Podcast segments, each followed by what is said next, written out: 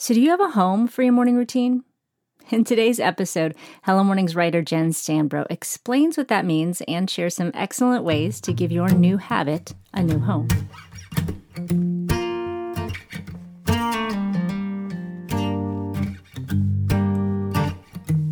Hey, my name is Kat Lee, and you're listening to the Hello Mornings podcast, where our goal is to help you begin and build a life changing morning routine. Now, each episode of this show is designed to inspire you in one of the three key areas of a morning routine God time, plan time, and move time. If you're not familiar with Hello Mornings, I would love to invite you to head over to hellomornings.org to download our three minute morning routine and watch our mini workshop that explains how you can have an amazing morning routine in just three minutes. Crazy, but true. So, today we're talking about creating a home for your morning routine. And this episode is written by Hello Mornings writer Jen Stanbro, who also happened to write and sing our podcast theme song.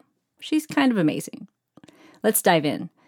How to Give Your New Habit a New Home by Jen Stanbro. There's a lot of great advice out there for creating an ideal space to enable your new powerful habit of spending time with God in the morning. Appealing to your five senses is a particularly wonderful strategy. You can choose pretty journals, Bibles, and your favorite pens, a cozy chair with velvety soft throws and pillows, or prepping your favorite morning drink so that yummy smells and tastes greet you first thing, and putting together a playlist of music that inspires and motivates and helps set the mood for your tryst with the Lord. There's so many awesome ideas, and I've felt personally blessed and empowered to reimagine the space that would draw me to accept the Lord's invitation to meet with Him in the morning. Over the years, I think I've tried to have my God time in every nook, crevice, and corner of my house.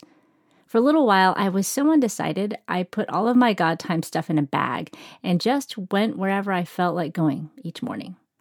The reality is, the Lord faithfully met me in every place I plopped to spend time with Him.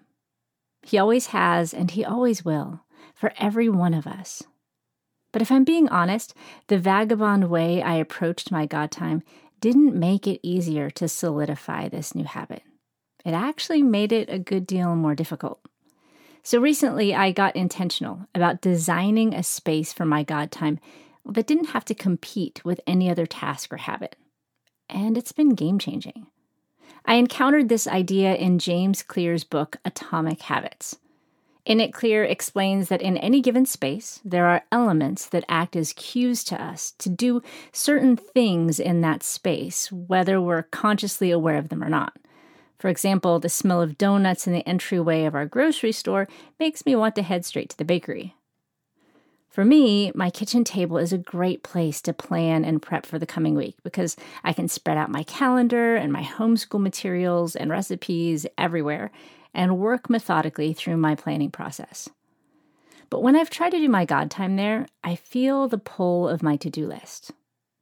Now, my small desk near the dining area is where I do my writing, and my basement desk is our studio surrounded by instruments, so the cues in those spots make me feel like creating. But I do have this one wingback chair in my living room that practically screams, Relax here. I decided to position it sideways to the TV so that I wouldn't use it for vegging out. And I have assigned just one task to this spot. When I sit down in my wingback chair, I'm ready to calm my spirit and meet with Jesus.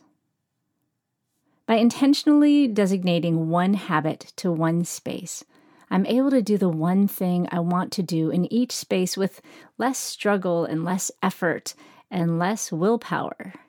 Yes. As an innate night owl, sleep lover, and path of least resistance kind of gal, I have to testify. The effectiveness of choosing one spot for this one habit and being intentional about designing that spot to cue or trigger this habit, and then protecting that spot from triggering any other habit besides my God time was well worth the effort. For me, this small detail has been fairly revolutionary.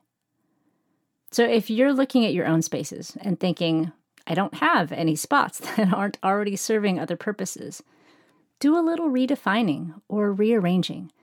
You'd be surprised how small, subtle adjustments to a space can make it feel fresh and pave the way for your fresh start to a new habit, a habit that God can bless to yield more sweet fruit than you can imagine. It's feeling like a God day.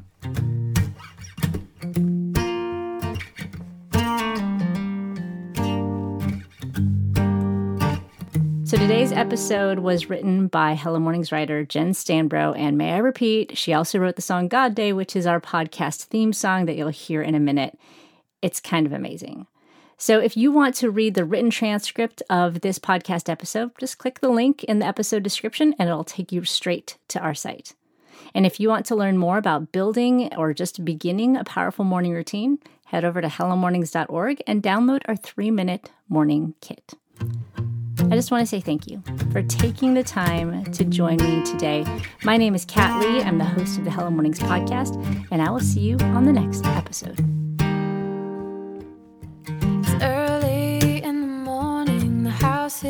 Is quiet. But I've set aside this time for you. I bow before the throne of a noble king. And in this place my heart begins to sing. It's gonna be a good day, a good day filled with His grace, His grace and sweet new mercy.